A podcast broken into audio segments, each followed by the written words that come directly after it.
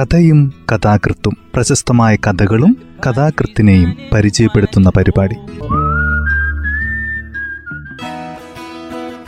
തയ്യാറാക്കിയത് Joseph Pallath H ശബ്ദസഹായം Smitha Johnson.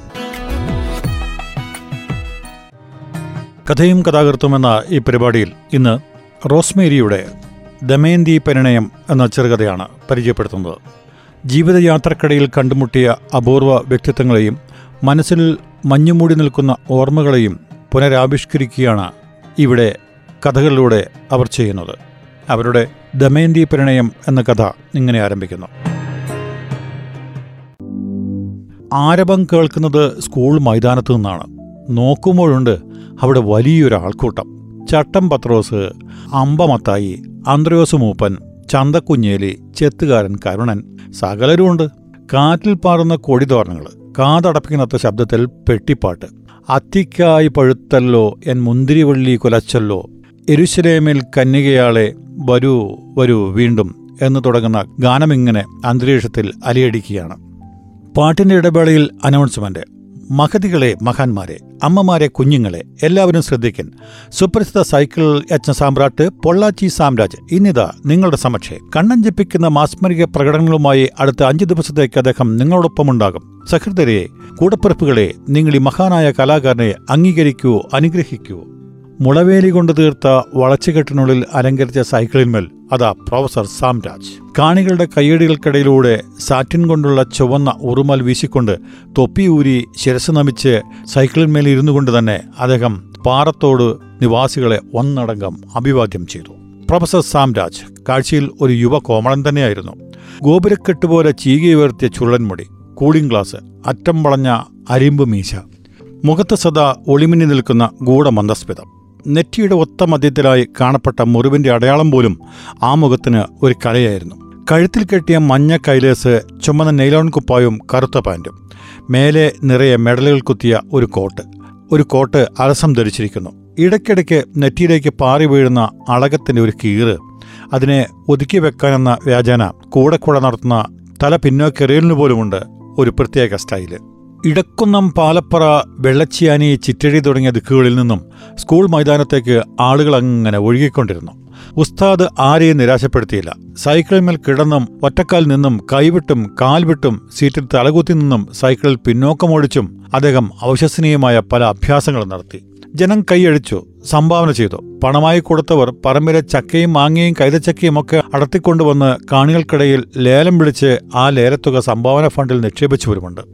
Panchayat member ലൂക്കോസാറിന്റെ വക ഒരു വെള്ളിമെഡൽ.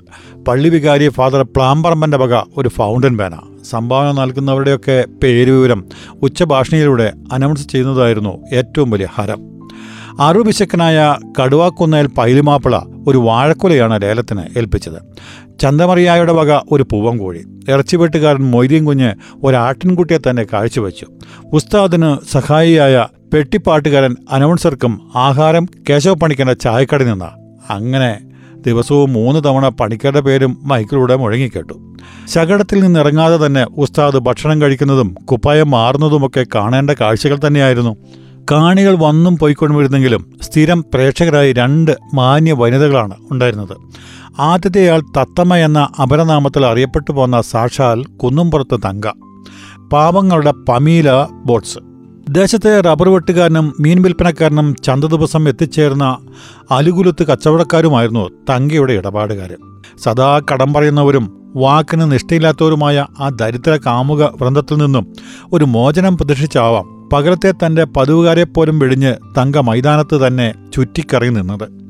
തന്റെ സമൃദ്ധമായ എണ്ണക്കാർപ്പമേനി ആവോളം അനാവൃതമാക്കിയാണ് ആ നിപ്പ്. ഉസ്താദിന്റെ ശ്രദ്ധ പിടിച്ചു വരാൻ തത്തമ്മ ആവതും ശ്രമിച്ചു. രണ്ടാമത്തെ കഥാപാത്രം കേശവ പണിക്കന്റെ അരുമസന്താനവും സദാ പ്രേമപരവശിയുമായ ദമന്തി എന്ന തമ്പിയാണ്. വയസ്സ് പത്തൊമ്പതായെങ്കിലും യൗവനം വന്നുദിച്ചിട്ടും ചെറുതായില്ല ചെറുപ്പം എന്ന മട്ട്. നിരവധി വർഷത്തെ അക്ഷീണ പരിശ്രമ ഫലമായി ഒമ്പതാം ക്ലാസ് എത്തി നിൽക്കുന്നു. നിലത്തെഴിയുന്ന പാവാടയും നെറ്റിമേൽ പാറിക്കളിക്കുന്ന കുറുനിരകളും ഇടയ്ക്കിടെ ഉതിരുന്ന തപ്ത നിശ്വാസങ്ങളുമൊക്കെയായി. അവൾ ചുറ്റുവട്ടത്തുള്ള ചെറുപ്പക്കാരുടെ ഉറക്കം കിടത്തി.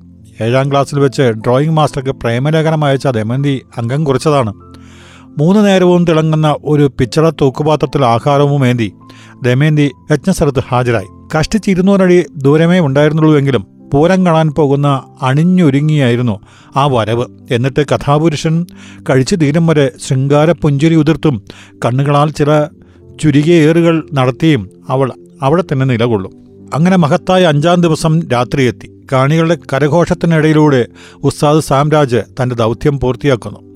തികച്ചും നാടകീയമായ ചലനങ്ങളോടെ സൈക്കിളിൽ നിന്ന് ഇറങ്ങുന്നു. കുന്നുംപുറത്ത് മാധവൻ അദ്ദേഹത്തെ ഒരു ഹാരമണിയിക്കുന്നു. പിറ്റേന്ന് രാവിലെ പൗരസ്വീകരണവും യാത്രയപ്പം. തദവസരത്തിൽ അവതരിപ്പിക്കുവാനായ ഡാൻസ് ടീച്ചറുടെ പുതിയതും നാളത്തെ വാഗ്ദാനവുമായ കുമാരി കലാവതി ആനത്തരയോളം വെണ്ണ തരുമട എന്ന പാട്ടിന്റെ അകമ്പടിയോടെ രാത്രി മുഴുവൻ റിഹേഴ്സൽ ചെയ്ത് വശം കെടുന്നു. പക്ഷേ വിധി വിഹിതമെന്നല്ലാതെ എന്തേ പറയണ്ടോ? നേരം പുലർന്നപ്പോൾ പ്രൊഫസർ സാംരാജ് ഇല്ല അകമ്പടിക്കാരായ പെട്ടിപ്പാട്ടുകാരുമില്ല. ഒപ്പം പണിക്കരുടെ അരുമസന്താനവും അപ്രത്യക്ഷമായിരിക്കുന്നു. ആകെ ബഹളം. പണിക്കൻ നെഞ്ചത്തടിയും നിലവിളിയുമായി. കെട്ടിയോൾ ബോധം കെട്ടു വീണു ആ കാലമാടൻ ഒരു കാലത്തും ഗതി പിടിക്കത്തില്ല. എന്റെ കുഞ്ഞുങ്ങൾക്ക് പോലും കൊടുക്കാതെ എത്ര ഗ്ലാസ് ആട്ടിൻപാലാ ഞാൻ ആ എരണം കെട്ടവന് കൊണ്ടക്കൊടുത്തത്. രണ്ട് കൈയും പൊക്കി കുന്നുംപുറത്ത് തങ്കം പിരാകി. ഏഴാം ദിവസം പണിക്കരുടെ പേർക്ക് ഒരു കത്ത്. പൊള്ളാച്ചിയിൽ നിന്നും മകൾ ദമയന്തി എഴുതുന്നത്. താൻ ഭർത്താവോടത്ത് സുഖമായി കഴിയുന്നുവെന്നും അച്ഛനും അമ്മയും സമസ്ത അപരാധങ്ങൾക്ക് മാപ്പ് തരണമെന്നുമായിരുന്നു ഉള്ളടക്കം. പിന്നീട് വന്നത് ഒരു ഛായാചിത്രമാണ്. ഫുൾ സൂട്ടിലാണ് ഉസ്താദ്. ഒപ്പം സർവാഭരണ വിഭൂഷിയായി മുല്ലമാലയും ചൂടി സുമംഗലി ദമയന്തി. പിന്നീടതാ താജ്മഹൽ. സ്വർണ കിൽത്തുകൊണ്ടുള്ള ഫ്രെയിമിട്ട് സ്വാഭിമാനം പണിക്കർ ആ ഫോട്ടോ ഈശ്വരന്മാരുടെ ചിത്രത്തിനൊപ്പം ചായക്കടയുടെ ചുമരിൽ തൂക്കി. പിറ്റേക്കൊല്ലം തേനിയിൽ നിന്നും വന്ന ഒരു ലോറിക്കാരന്റെ കയ്യിൽ ഒരു കടുനീല സ്വെറ്ററും ചുമന്ന മഫ്ലറും ദമയന്തി അച്ഛന് കൊടുത്തയച്ചു. മകളോടുള്ള സ്നേഹാതിരേഖത്താൽ ഏത് കൊടും വേനൽക്കും അത് ധരിച്ച് പണിക്കർ കവലയിൽ ചെന്നിരുന്നു. ഏതാണ്ട് നാല് വർഷം കഴിഞ്ഞിട്ടുണ്ടാണ് കുമളി കോട്ടയം ഫാസ്റ്റ് പാസഞ്ചറുണ്ട് ഒരു ദിവസം ദമയന്തി വന്നിറങ്ങുന്നു. ഒക്കെ തോന്നുപോലുള്ള ഓന്തുപോലുള്ളൊരു കുഞ്ഞുമുണ്ട്. ആളാകെ മാറിപ്പോയി. ഒഴിഞ്ഞ കഴുത്ത്. ക്ഷീണിച്ച് പരവശിയായിരിക്കുന്നു. പഴയ ദമയന്തിയുടെ പ്രേതം. പ്രൊഫസറുടെ യഥാർത്ഥ പേര് മുനിയാണ്ടി എന്നാണെന്നും അയാൾക്ക് നാട് നീള സംബന്ധക്കാരികളുണ്ടെന്നും ദമയന്തി വെളിപ്പെടുത്തി. കഴിഞ്ഞ ആറുമാസമായി അയാൾ എങ്ങോട്ടോ കടന്നു കളഞ്ഞിരിക്കുന്നു പണിയിച്ചു തന്ന അത്രയും മുക്കുമണ്ടങ്ങളായിരുന്നെന്നും നാട്ടുകാരുടെ സഹായം കൊണ്ട് മാത്രമാണ് താൻ ഇതുവരെ കഴിച്ചുകൂട്ടിയതെന്നും കരച്ചിലിനിടയിലൂടെ ദമയന്തി കൂട്ടിച്ചേർത്തു അങ്ങനെ ദമയന്തിയും പുത്രൻ വിനായകനും നാട്ടിൽ പുതിയൊരു ജീവിതം ആരംഭിച്ചു. കുറച്ചു കാലം കഴിഞ്ഞ് രണ്ടാം കെട്ടുകാരനായ ഒരു പോലീസുകാരൻ അവരെ കല്യാണം കഴിച്ചു. ചീനാറിന് കൊണ്ടുപോയി. പക്ഷേ അധികകാലമൊന്നും ആ ബാന്ധവം നിലനിന്നില്ല. പിന്നീട് ചന്തയിലെ പച്ചക്കറിക്കാരനെയും പെരുവന്താനംകാരനായ ഒരു തോട്ടം കങ്കാണിയെയുമൊക്കെ ചേർത്ത് കഥകൾ പ്രചരിച്ചുകൊണ്ടിരുന്നു. നിരത്തിൽ ഗോലികളിയും അങ്ങാടിപ്പിള്ളേരുമായി തല്ലുകൂടിയും പഠിച്ചും പഠിക്കാതെയും പടുമുള പോലെ ഇതിനിടയിലൂടെ വിനായകനും വളർന്നു. ഏതാനും വർഷങ്ങൾ കടന്നുപോയി ക്ഷയരോഗം ബാധിച്ച പണിക്കർ മരണമടഞ്ഞു. ഭാര്യ ശയ്യാവലംബിയായി. ചായക്കട നടത്തിപ്പ് ദമന്തിയുടെ ചുമലിലായി പ്രാരാബ്ധക്കാരിയായതോടെ ആ മുഖത്തെ ലാസ്യഭാവം മാഞ്ഞു. നടപ്പിലും എടുപ്പിലുമൊക്കെ കാർക്കശ്യത്തിന്റെ ധ്വനി. തന്നെയും കുഞ്ഞിനെയും പെരുവഴിയിലാക്കിയ മുനിയാണ്ടി എന്ന അയാളെ ആ വഴി വന്നാൽ അയാളെ കുത്തിക്കൊന്നിട്ട് താൻ ജയിലിൽ പോകുമെന്നവർ കൂടെ കൂടെ പ്രഖ്യാപനങ്ങൾ നടത്തി.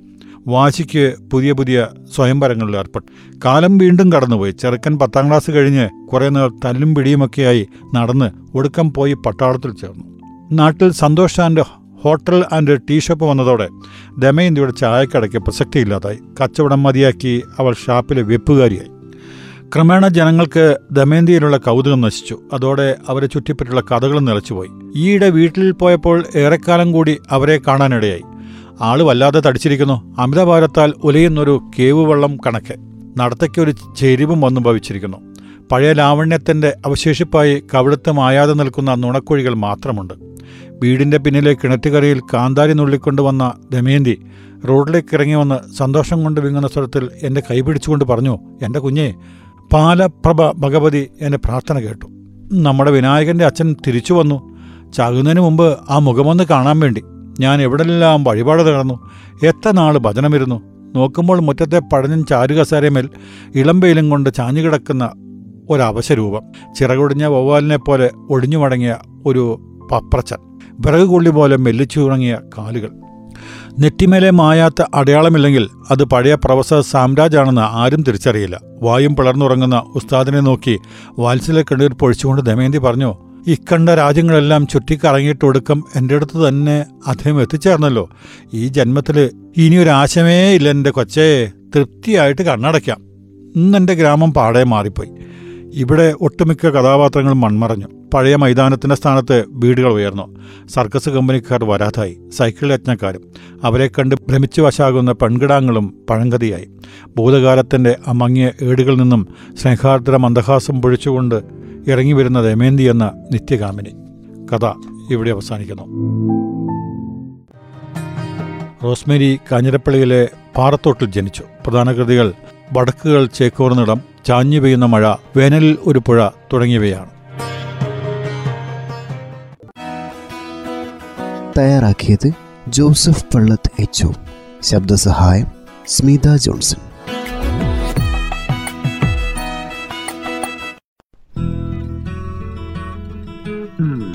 കഥയും കഥാകൃത്തും പ്രശസ്തമായ കഥകളും കഥാകൃത്തിനെയും പരിചയപ്പെടുത്തുന്ന പരിപാടി.